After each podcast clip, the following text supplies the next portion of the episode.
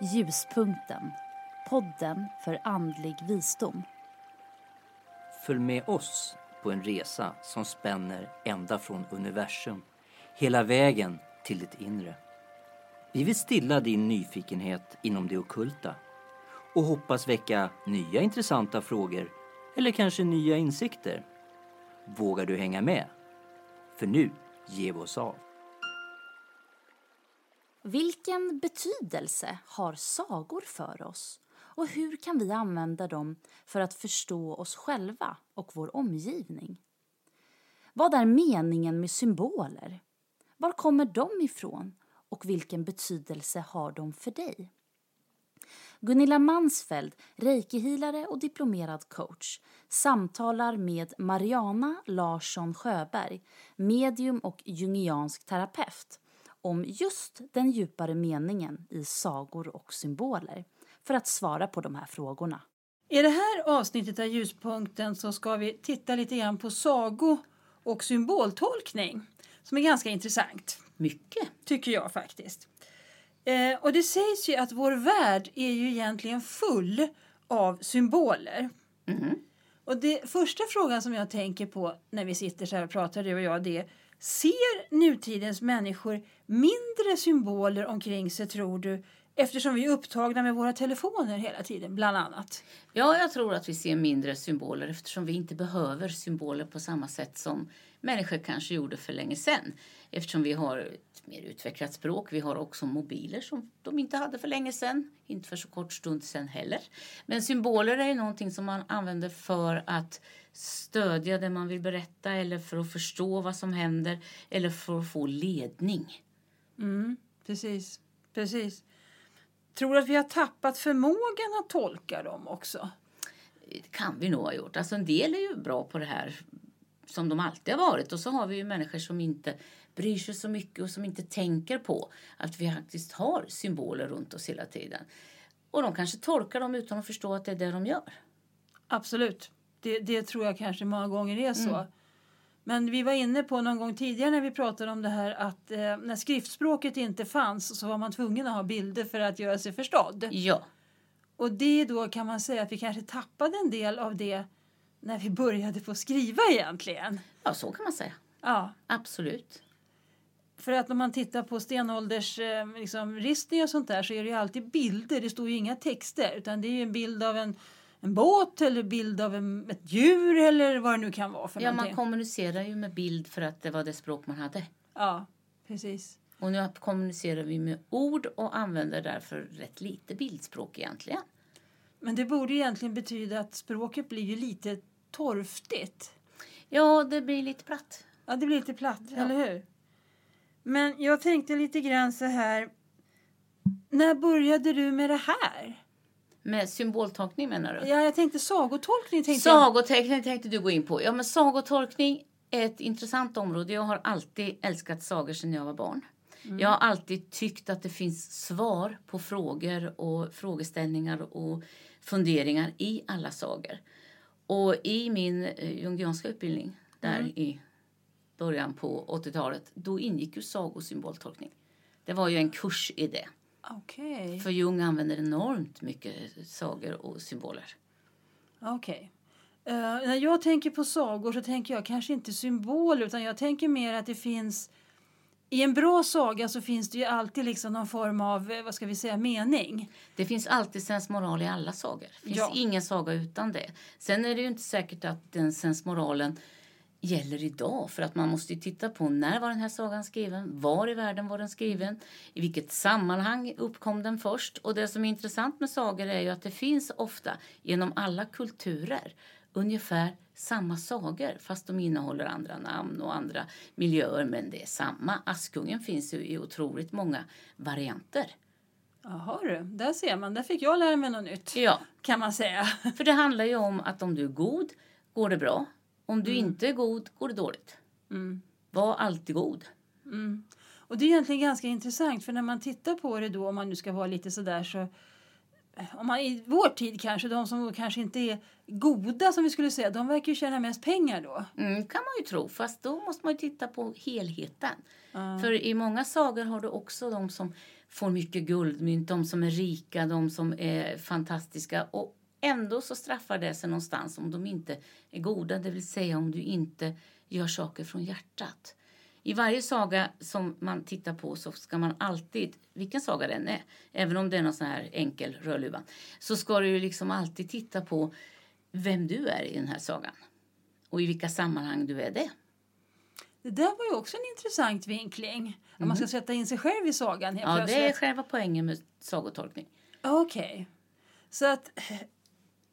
Så när gör man en sagotolkning? Gör du problem som klienter kommer med? Eller? Ja, alltså, Alltså- du kan ju ha sagotolkning i vilket sammanhang som helst egentligen. Det bygger ju på att lära känna dig själv. När du läser den här sagan, ta, vi tar Askungen, den är ju välkänd. Vad, vad känner du det som? Din första spontana är ju alltid oh, men jag är nog Askungen, för alla är så dumma mot mig. Fast sen när man tittar lite närmare så upptäcker man, ja fast på jobbet där är jag ju fasen styvmor. Där eh, bestämmer ju jag, där får ju jag folk att göra saker för min skull, inte bry mig så mycket. Och det händer ju att det är som styvsystrarna, att jag faktiskt inte är så snäll mot alla. Och det är klart att jag ibland är Askungen för jag vill väldigt gärna bli omtyckt så då blir jag lite sådär utplånande för att jag ska få vara med. Mm, mm, precis. Men egentligen pratar vi här om att man sätter ihop egentligen olika då aspekter egentligen. Ja, det Här kan du göra. Du kan också titta i sagan, eller när jag har kurser i sagotolkning så får man ju jobba med en saga.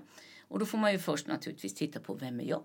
Men sen ska du också titta, känner du igen någon i den här sagan från din omgivning? Och beter du dig så här och hur ska du hantera om du nu kommer på att det är din chef som är som den elaka styvmodern? Vad ska du ha för förhållningssätt till henne? Ska du vara skungen som är undergiven eller ska du kanske bli lite styvsyster som kräver något? Ja, precis. Det där var ju lite intressant. Men nu pratar vi om Askungen och det är Mm. ju då en liten... Eh, ja, det är ju en liten äldre saga egentligen. Alltså, Det, ju finns inte, egentligen inte särskilt mycket nya sagor. Nej, det gör ju inte De det. nyaste sagorna, om vi, om vi, om vi inte ska titta på så här moderna bilderböcker och så, det är ju H.C. Andersen. Han är ju yngst. Han är yngst och han är gammal vid det här laget. Ja, han är ju död till att börja med. Till att börja med säger han ju Men det, han, precis. han är ju en av de yngsta sago, rena sagoberättarna. Men är det så då att vi inte har sagor på det sättet som skrivs nu? Är det så du säger? Ja, vi skriver, vi skriver ju inte sagor på samma sätt längre. Nej. Men vi skriver ju sagor. Vi har ju barnböcker. Och så tänker man att en, en barnbok här på tio kapitel är naturligtvis inte som en saga på tre sidor. Fast det är ju en nutida saga. Det handlar ju om barnet nu. Det här, Barnet gör det här och det här är igenkännande. Och sagorna från början handlar ju om igenkännande. Och i allra första början när man börjar prata sagor, och det är ju hur länge sedan som helst, då använder man ju sagan som rapportering också. Vi hade ju professionella sagoberättare som gick runt i städer och, och över land och rike. Och i sagans form kommer statskritik, kommer kritik mot det här. Berätta om den här dumma eh, ledaren i det här. Fast vi förklädde det i sagan så var det inte hotfullt för ledningen och du vart inte dödad. Men du undervisar människor i vad som hände. Mm, Precis, exakt. Ja, det, så egentligen kan vi säga att sagor är en typ av... eh, På ett sätt en uppfostringsmetod Absolut. och på ett annat sätt kanske rent av en uppviglingsmetod. Kan ska, det också vara. om man kan vara lite så. Ja. Absolut. Och Ja. det handlar ju också om att ingjuta hopp eller ge människor en mening eller så. Det kanske ser jäkligt ut nu, men då ska du tänka på det här och så eh, blir det bra i slutet. Ja. H.C. Andersen var ju ingen muntergök, så hans sagor har inte så ofta lyckliga slut som vi betraktar som lyckliga slut. Man tänker på Lilla Sjöjungfrun till exempel som är populär. Den slutar ju med att hon kastar sig över båtens reling för hon inte får prinsen och blir till havsskum. Det är inte så jävla lyckat. Nej. Det är inte ett lyckligt slut kan vi tycka, fast när man ser hur han beskriver det. Hon kastar sig för att bli skum, för sjöjungfrur blev skum. Men nu hade hon undvikit och låtit döda prinsen och hans brud. Så då får hon bli luftande. Och då måste hon i hundra år fara genom rum för att se om det finns några snälla barn. Och varje gång det är ett snällt barn så förkortas hennes tid som luftande och sen får hon uppgå i någonting gud vet vad. Så för H.C. Andersen var det egentligen ett lyckligt slut. För oss är det ju inte det, för vi vill ju att de ska få varann, för det ingår tycker vi. Exakt, precis. Precis. Då tänker jag också på den här lilla flickan med sina... Svavelstickor, som ju är Jajamän. en förfärlig saga egentligen. Fast när man tittar på slutet så kommer ju hon till sin mormor som är död. Och hennes liv var ju bedrövligt för hennes pappa skickade ju ut henne nyårsnatten när det var kallt och hon fick stryk om hon inte sålde något. Precis. Så det var ett sätt för henne att få ett lyckligt liv. Fast Mm. det tycker vi fortfarande inte. För vi tycker ju synd om den lilla tjejen som sitter i hörnet och fryser ihjäl för inte hon har någon mat och något hem. Mm, precis. Precis. Men som sagt, H.C. Andersen var ingen muntergök. Nej, det, det var han ju definitivt inte. Nu ska man, man sätta sig in själv i de där liksom, mm, sagorna. Mm. kan man ju se om man är den där flickan med sina svavelstickor, för även fast man då inte har dött. Liksom. Eller om man är sjöjungfrun och offrar viktiga saker för något man vill ha som man inte får. Mm. Precis. Så där behöver man ju också tänka, är det så jäkla bra att jag offrar min röst här för att få ben som jag inte kan använda utan att det gör fruktansvärt ont? För i sagan, inte i Disneys version, Nej, nej. men i sagan så blir ju hennes fötter som om hon går på glas och Ja. eld hela tiden. Så varje steg smärtar. Just Är det det. värt det? För något Exakt. som hon inte är säker på att hon kan få. Nej. Och gör vi såna uppoffringar och varför gör vi det? Ja, det kan man ju faktiskt verkligen undra varför man håller på med sånt. det tycker precis. jag. Mm. Du, jag tänker på det. Gör du ofta såna här tolkningar? Alltså kommer klienter och liksom... Nej, Ofta, alltså jag gör inte det varje vecka. Nej. Men eh, jag gör det med jämna mellanrum. Och då kan det komma en klient som vill ha en saga. Och, Okej. och då stämmer ju, men här använder jag ju min medialitet. Mm. Och så får jag från min guide vilken saga den här människan ska ta sig an. Och så får den veta vilken saga den ska läsa. Och så får den de frågor den ska ta ställning till. Vem är jag? Vad, vad lär jag mig av det här? Och så vidare. Ja. Och så använder de det i sin utveckling. Eller så har man en saga. Det här är min favoritsaga. Jag förstår inte varför. Och då kan jag förklara det. Mm. Mm. Kan du ge några exempel på någon som har en favoritsaga då som man liksom kanske inte riktigt begriper från början när folk kommer? Har du något sånt som du kommer Eh, ihåg? ja, alltså en saga som en människa alltid tyckte jättemycket om. Men som hon inte... Det för den är ju H.C. Andersen igen, lite tragisk. Ja. Och det är ju den fula ankungen. Ja. Och när vi hade tittat på den en stund och vi, inte det här självklara, åh du var en ful ankung och sen vart du en svan när du var stor. Utan hennes var ju det här att hon faktiskt, när hon frös fast i isen, vart räddad av den här bonden. Och översatt så visade det sig att hon ofta, när hon råkar illa ut eller när hon fastnar i, i något eller satt i klistret, dök det upp någon okänd människa och hjälpte henne loss. Det är ju ganska fantastiskt Och egentligen. då förstod hon, ja men det är ju så det är. Det är därför hon drogs till den Ja, sagan precis. helt enkelt. Sitter jag och funderar på själv, vilken saga skulle jag dras till? Det blev lite svårare. Ja, då får man tänka på det. Det får man nog tänka några Ja. varv till liksom. Är det så också att man via en saga kanske lättare kan nå en klient och förklara Ja. svåra saker? Ja, det kan det vara. Om vi säger så, som det är just det som du pratade Ja, om precis. här. att Tänk på det här. du Hur såg hon det? Ja. Det är lite intressant att Det kunna blir ju ett verktyg och redskap. Mm, mm, precis. Det är ju faktiskt så. Mm. Ytterligare ett verktyg faktiskt. Ja, så jag tycker ju att verktyg är det viktiga. Ja, verktyg För om du har verktyg så kan du klara en hel del. Och du kan klara mycket mer än vad du tror. Mm. Nu vet jag, du så eftersom du är medium också, kan du ibland när det kommer in klienter till dig alltså få någon vägledning om att den här sagan passar den här personen? Ja, det händer. Det händer, ja. Mm. ja precis. Vad spännande. Ja. Mycket. ja, men det är faktiskt lite spännande. Det jag, säger, jag sitter fortfarande och funderar på vilken saga jag skulle välja. kommer jag fundera på resten här av, Ja, av tiden kan jag säga. Liksom. precis. För att man har ju läst mycket sagor i, eller blivit läst för kanske man ska säga till och med från början. Ja. Men jag har nog aldrig varit någon sagomänniska. Nej, det är ju, jag läste ju sagoböcker som romaner när jag var tonåring och när jag är vuxen och så. Jag har ju läst jättemycket för mina barn naturligtvis. Men jag har alltid läst sagor och jag läser ju fortfarande sagor ibland när jag vill pigga upp mig. Kan ju liksom jag ta ut Bröderna Grimm och så läser jag några sagor där och tänker ja minsann är det inte som det alltid har varit. Eh, Ungefär så ja, för Ja. de är ju inte heller så himla uppiggande. Ja, det nu- finns en del som är jätteglada och så finns det de som är lite mera modiska. ja. Men många av de här sagorna handlar ju egentligen om att du ska bli till en bättre version av dig själv. Absolut. Här eh, händer det här och du blir en bättre version av dig själv. Ja. Ja, för jag tänkte, det har ju läst sagor för mig också när jag var liten. Men återigen, liksom, jag, jag kan inte... Jag trodde aldrig att jag såg mig själv i någon saga. Liksom, för Nej. Att, jag, jag kan inte säga varför just nu. Det får jag väl tänka några varv till på. Sådär. Men Men jag kände mig ofta redan som liten. Ja, jag känner mig hemma i den här sagan. okej. Så jag tror att det kan också, precis som allt annat så kan det handla om vad man har för intresse eller vad man dras till eller vad man har för talang. Ja, precis. Talang tror jag. För jag, men jag läser ju mycket själv. Då, Mm. Men, men mm. liksom inte... Nej. Eh, Astrid Lindgren-sagor har man väl läst. Och den, där finns det ju mycket sensmoral i Astrid Lindgren. Alltid. Kan vi ju säga. Ja, oh ja.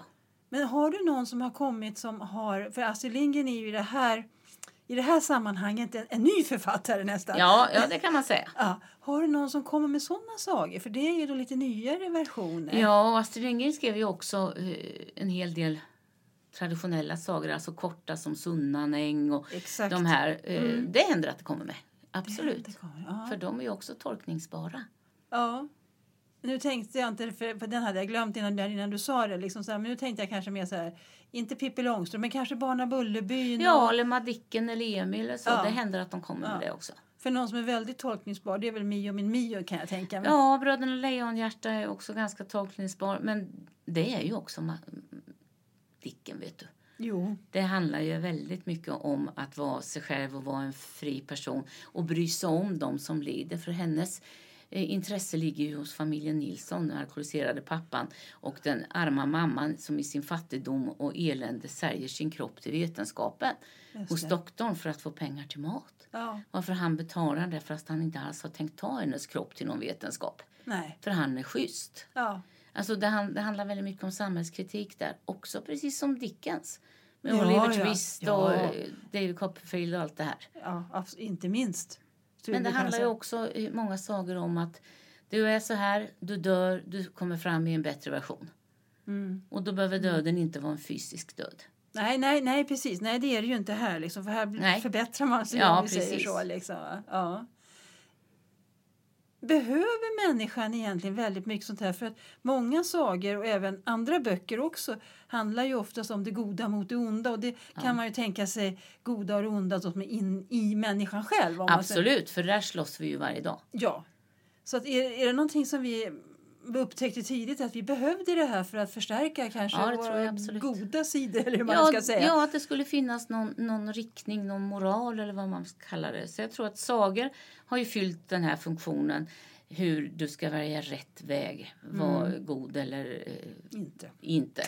Och eh, också har ju sagor varit uppmuntrande, hoppingivande. Det ser illa ut men det kan bli bättre. Och att egentligen väcka både hoppet och, och eh, kraften och modet hos andra. Mm. Nu har du pratat om, vi pratade i tidigare avsnitt om att du också var jungiansk terapeut. Ja. Om vi nu tittar på jungiansk och sagotolkning, Mm. eh, det här blir ju en liten schematisk fråga kanske, men vilket är roligast? Sagotolkning är alltid roligast. Jag älskar Ja. sagor, så där brinner jag. Ja, jag kunde nästan misstänka att det skulle bli det svaret faktiskt. Men, men det är lite roligt att se. Liksom. Ja. Så du, har du läser fortfarande sagor, Ja. du har läst för barn och, och barnbarn och sådana saker? ja. Böcker är ju extremt viktigt.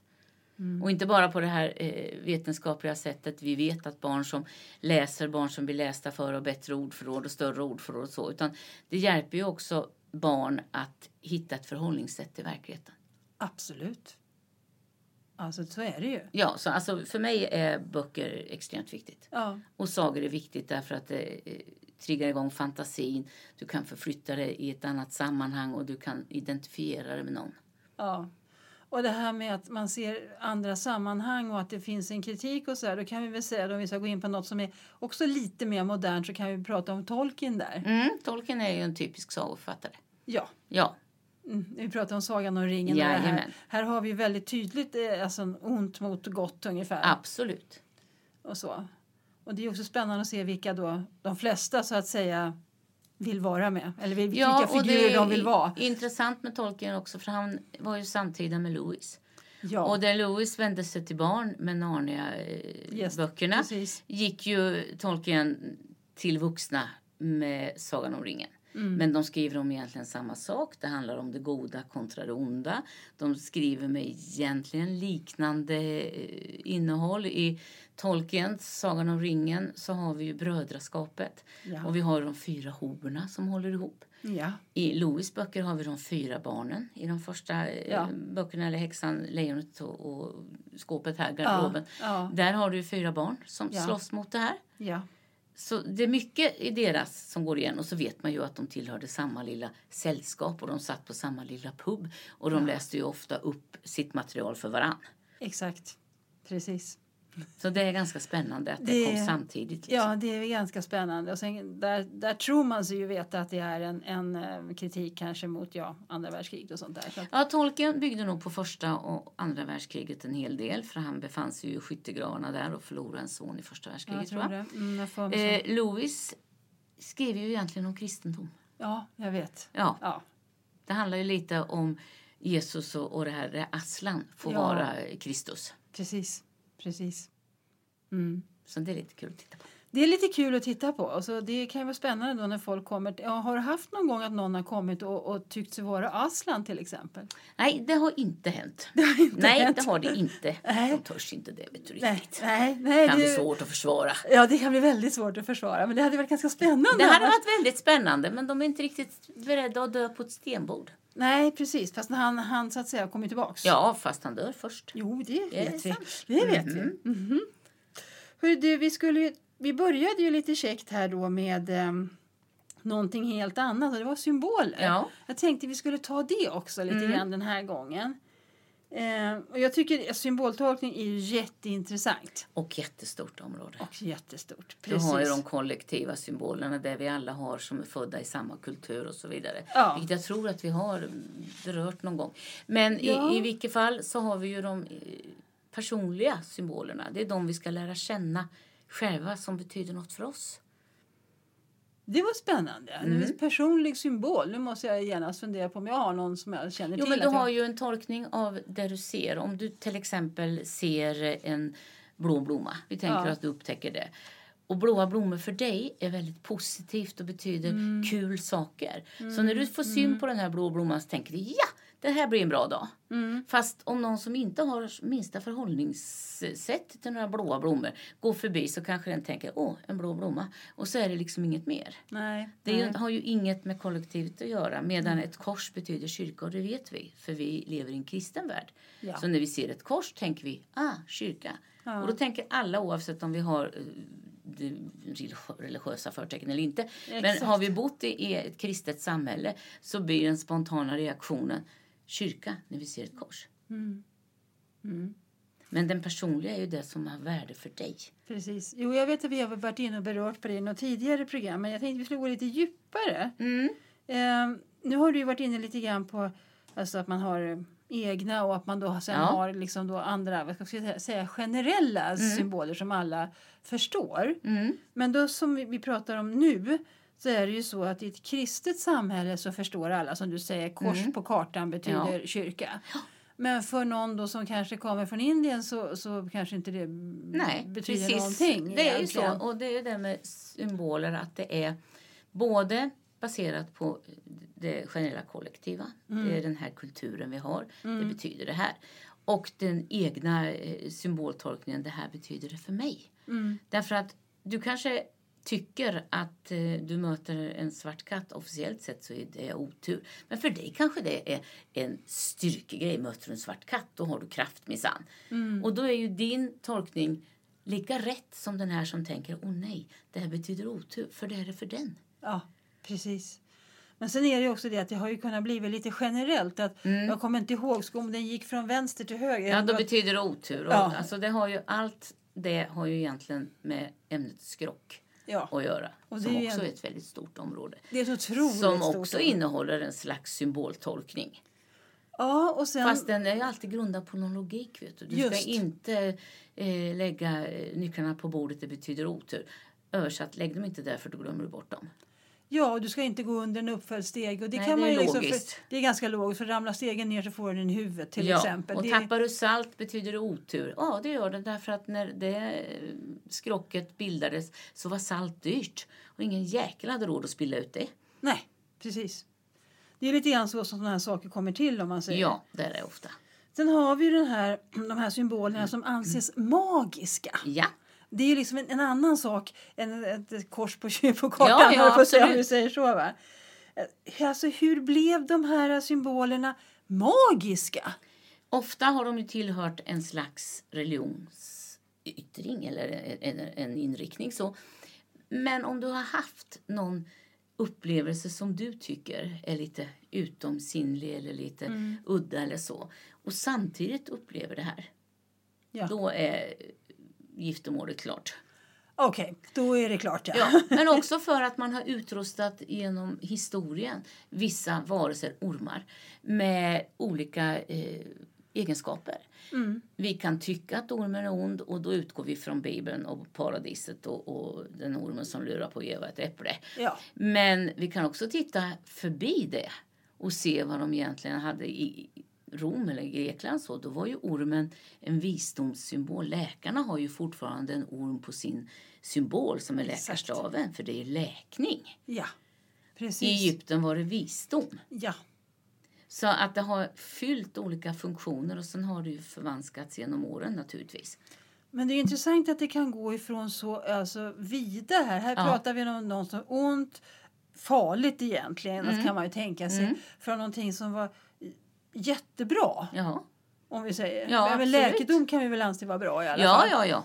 Jo, men det är ju ofta så med saker att det kan starta på en ände. Det här är, är fantastiskt. Och sluta här borta. Det här var jävla inte bra. Nej, Och så kan det vara precis tvärtom också. kan vara tvärtom också. För det handlar ju där om mänsklig utveckling. Mm, precis.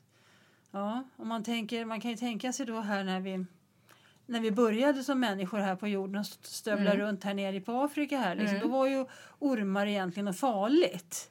Ja, det vet vi ju inte, men det är möjligt. Ja, det borde ju ha varit farligt. Ja, om man kan vi säger- tycka. Om man Fast det säger- kanske inte var det.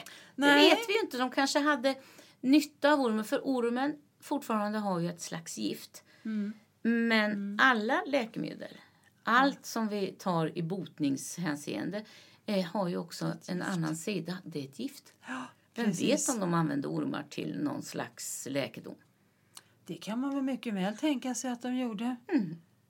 Det har man ju använt djur till förut. Nu jag sitter och tänker på ett som jag inte kommer på just nu bara, men när man skulle ha iglar för att suga blod. Ja, liksom. blodänglar är för att man skulle rena något eller Ja. att åh, du har lite blodbrist. Vi dänger dit lite blodänglar så får du mer blodbrist.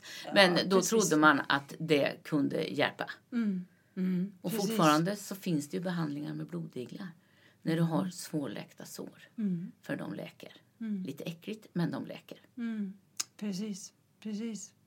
Ja, det är lite spännande tycker jag. Det jag tycker är ännu mer spännande, om man nu tittar sig omkring liksom då i böcker kanske framför allt, Mm, så kommer ju väldigt många sådana här symboler från kanske Asien. Ja, Alltså, hur, hur blev de införlivade hos oss? Hur kom de hit höll jag på att de säga? kom ju med de som reste som allt annat. Ja. Alltså det var någon här, var nere och hämtade en liten silkesmask i Asien. Lyssnade på någon sån här professionell sagoberättare. Tog med sig den här bilden av den här vackra eh, fågeln och kom tillbaka och var ju tvungen att anpassa den lite till det regniga England. kan man ju liksom inte, ja, paradisfågel, inte en bra grej.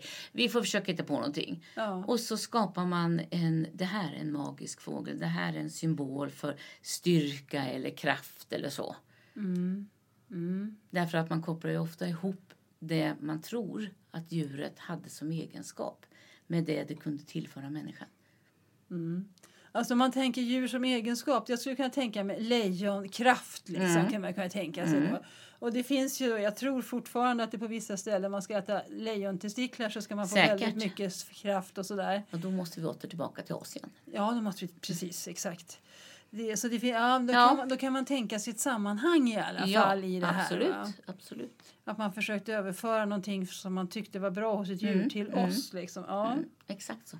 Så, men vi tolkar kanske inte de här symbolerna på samma sätt. Nej. Ett lejon kanske inte betyder kraft just hos oss. Nej, därför att vi möter så sällan några lejon. Nej, Så så för, för oss i, i Norden så kan ju kraften vara till exempel hos björnen. Ja, precis. För björnen är ett kraftdjur, Mm. så det, det var styrka. Så där fanns det en grej i att få tag i en björnklo och ha runt halsen för då fick du björnens styrka. Mm. Ja, det har du rätt i. Nu går vi tillbaka lite grann till sagorna här. Ja, lite där För också. att liksom man, eh, räven ansågs ju alltid som listig. Jajamän. Och vargen var ju eh, elak oftast. Oftast elak och det var ju mest för att vargen hotade det som var mänskligt. Ja. Maten, tamdjuren, Mm. bebisarna. Alltså allt det här kunde ju vargen ta. ja. Det kunde i och för sig en björn också. Fast de Ja, fast kanske... björnarna var ju ändå inte lika eh, mordlystna som de tyckte. Broder. Alltså, Nej, nej. Jag... Vargen äter ju inte så ofta bär och eh, nötter och insekter så, men det gör ju björnar. Ja, Ja, inte så ofta att vargar gör det. Nej, Nej. De vill nog mer ha kött. lite så. Mm. Ja, men så man ser att det hänger ihop det här. Det hänger väldigt mycket När man liksom pratar om det så här så gör det ju det. Men om man nu tänker så kommer ni in på fågel här nu då som du Mm. pratade om. Hur ska vi här uppe då kanske framförallt i Norden tolka en påfågel som vi i princip aldrig hade sett? Alltså jag nu tror har att vi man, ju sett ja, nu har vi sett det. Men jag tror att man tittar på att den hade en sån fantastisk stjärt som den fällde ut. Och att den fällde ju ut den Egentligen fäller den ut den för att imponera på honor för det är ju som vanligt hanarna som är pråligast. Mm. Ja. Så de fällde ut den för att imponera eller för att skrämma fiender sådär.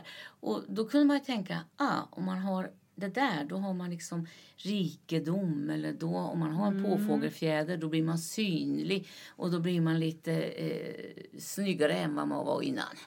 Ja, precis. Ja. precis. Så vi har en påfågelfjäder i hatten och genast är vi mer attraktiva. Ja, det var ju en lite spännande tolkning Ja. kanske. Det tycker jag väl.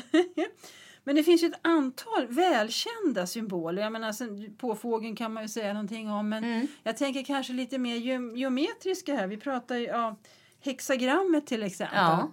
Det är ju väldigt välkänt. Det är liksom. det. Men det har också funnits i väldigt, väldigt många kulturer. Ja. Och sen urminnes tider. Och man har använt den på lite olika sätt beroende på när i tiden vi har varit. ja. Hur använder vi det nu i vår tid? Alltså nu är det ju mest förknippat med new age och den typen av aktivitet. Ja, precis. Precis.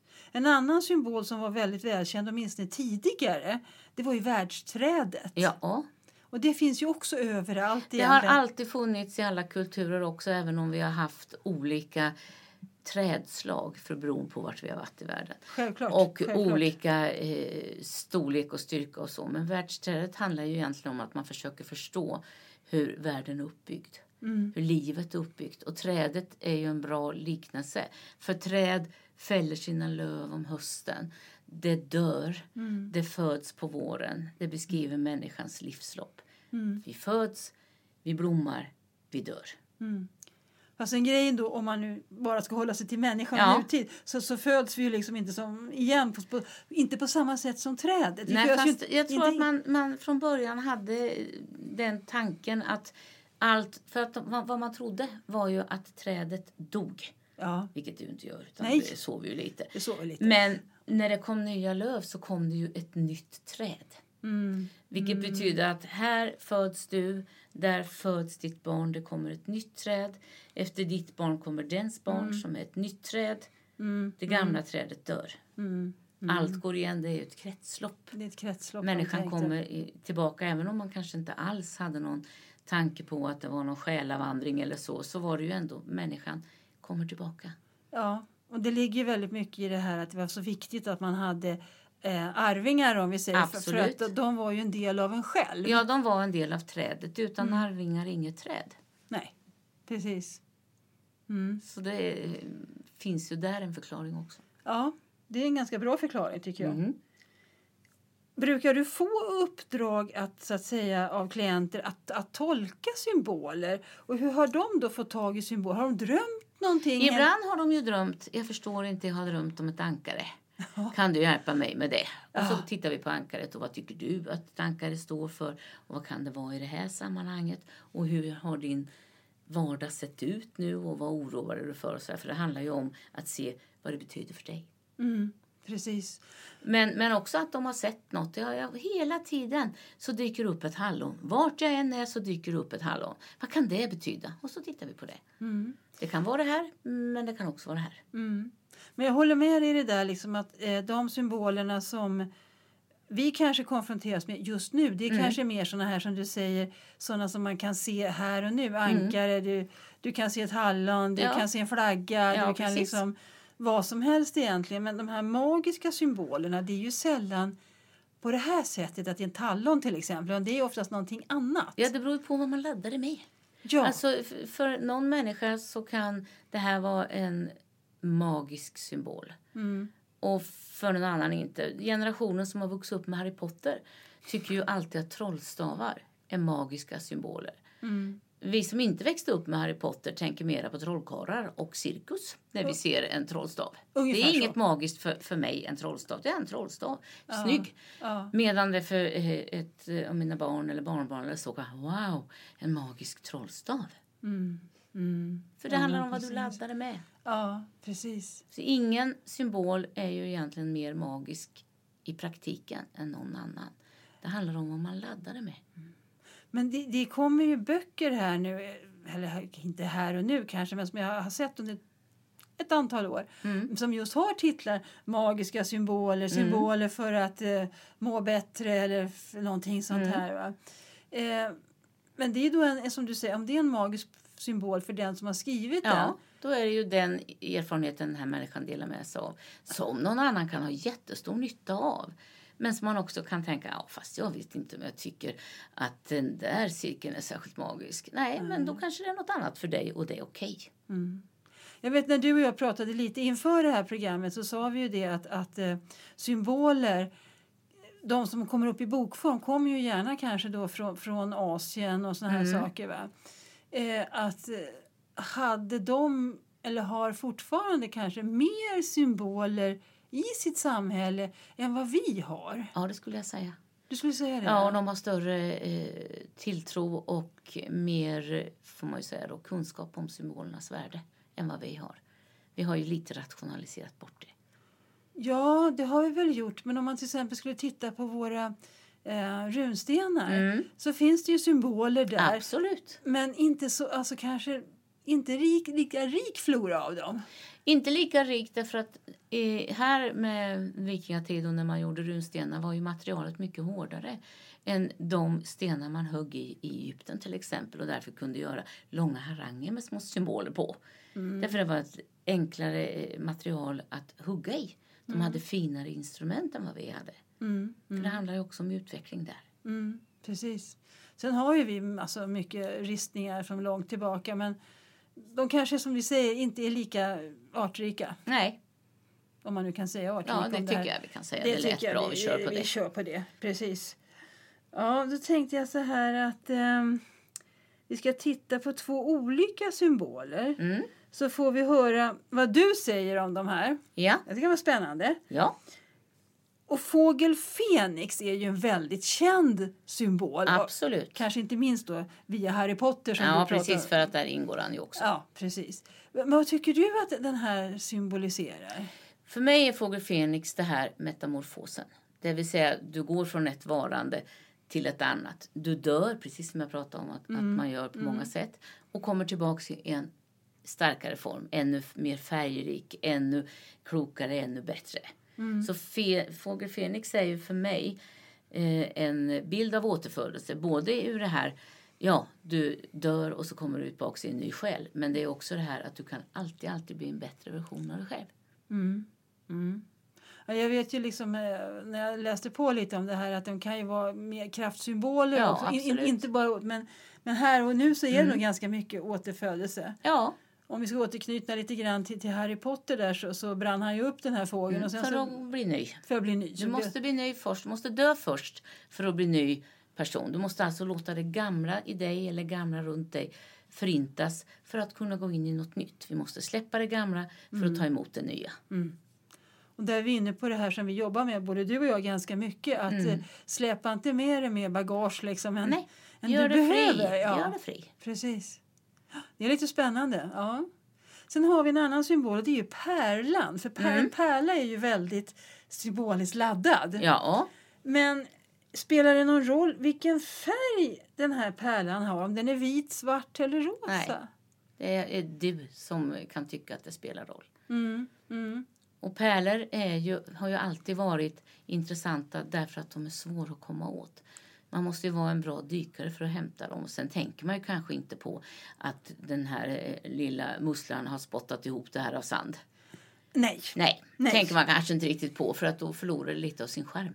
Men i vilket fall har ju pärlor alltid varit svåra att få tag i. De har alltid varit dyrbara. Det har alltid funnits mycket, vad ska man säga, eh, mycket eh, Ja, alltså vilja att ha det här. Mycket önskan att pärlor är något speciellt och du ska ha pärlor för det är fint och det är lyckosamt och allt det här. Ja. Ja, Just det här med lyckosamheten är ju någonting också som, som jag uppfattar i alla fall och har förstått som kommer en del från Asien. Ja, oh ja. Men, men om man tänker på pärlor då, om man säger ska vara lycka och sådär. Är det ett, något smycke som tidigare i alla fall, jag ska inte uttala mig om nutid, men tidigare, alltså den använder man ju alltid på begravning. Det använder man för då skulle man vara så fin som möjligt. Mm. Av någon outgrundlig anledning. Antagligen för att hedra liket. Troligtvis. kanske inte riktigt brydde sig om vad man hade på sig. Men pärlor var ju också ett sätt att visa eh, att man var förmögen. Mm. Och om vi går långt bak så fick ju inte vem som helst ha pärlor. Nej, nej, så var det ju. Ja, men pärlor skulle man ha när man gick på begravning för man skulle ha det finaste man hade. Mm.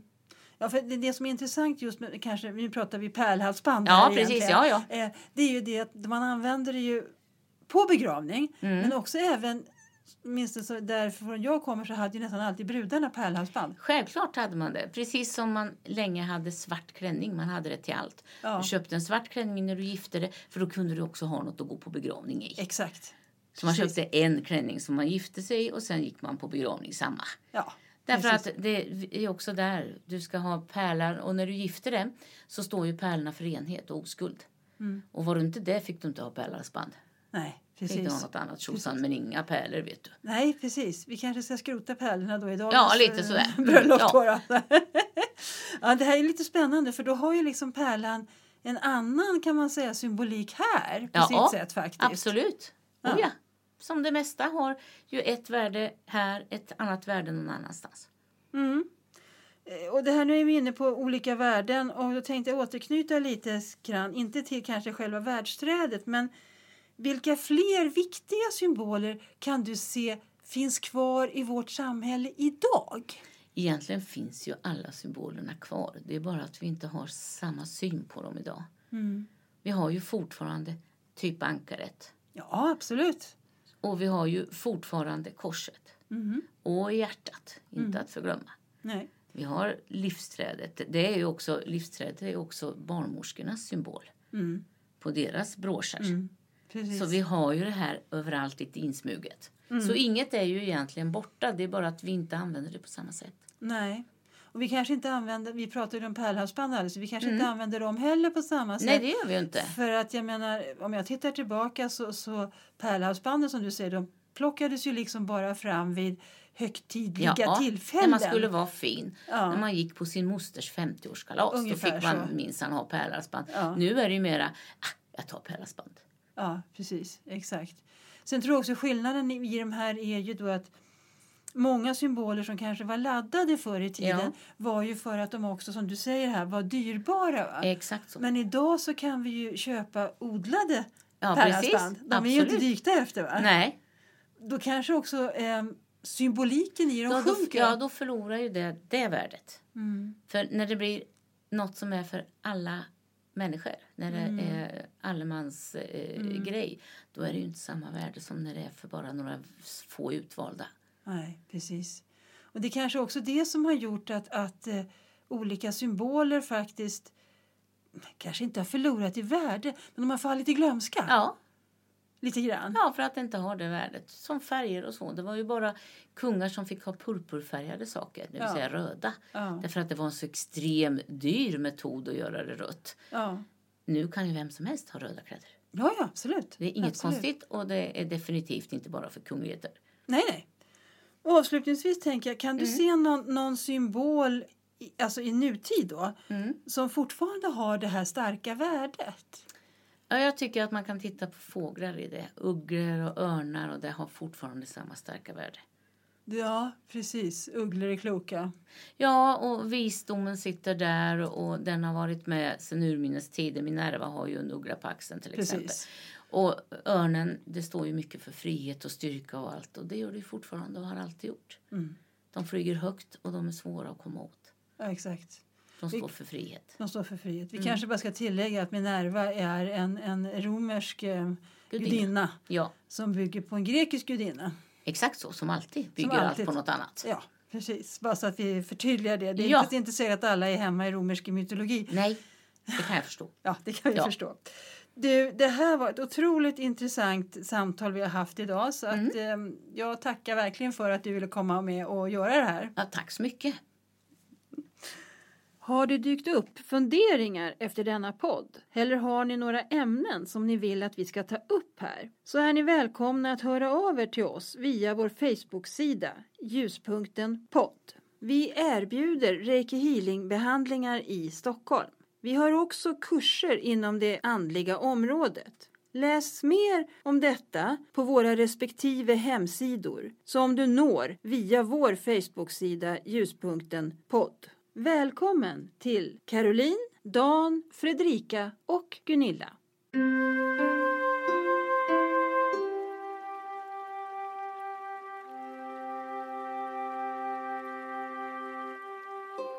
Ljuspunkten. Podden för andlig visdom.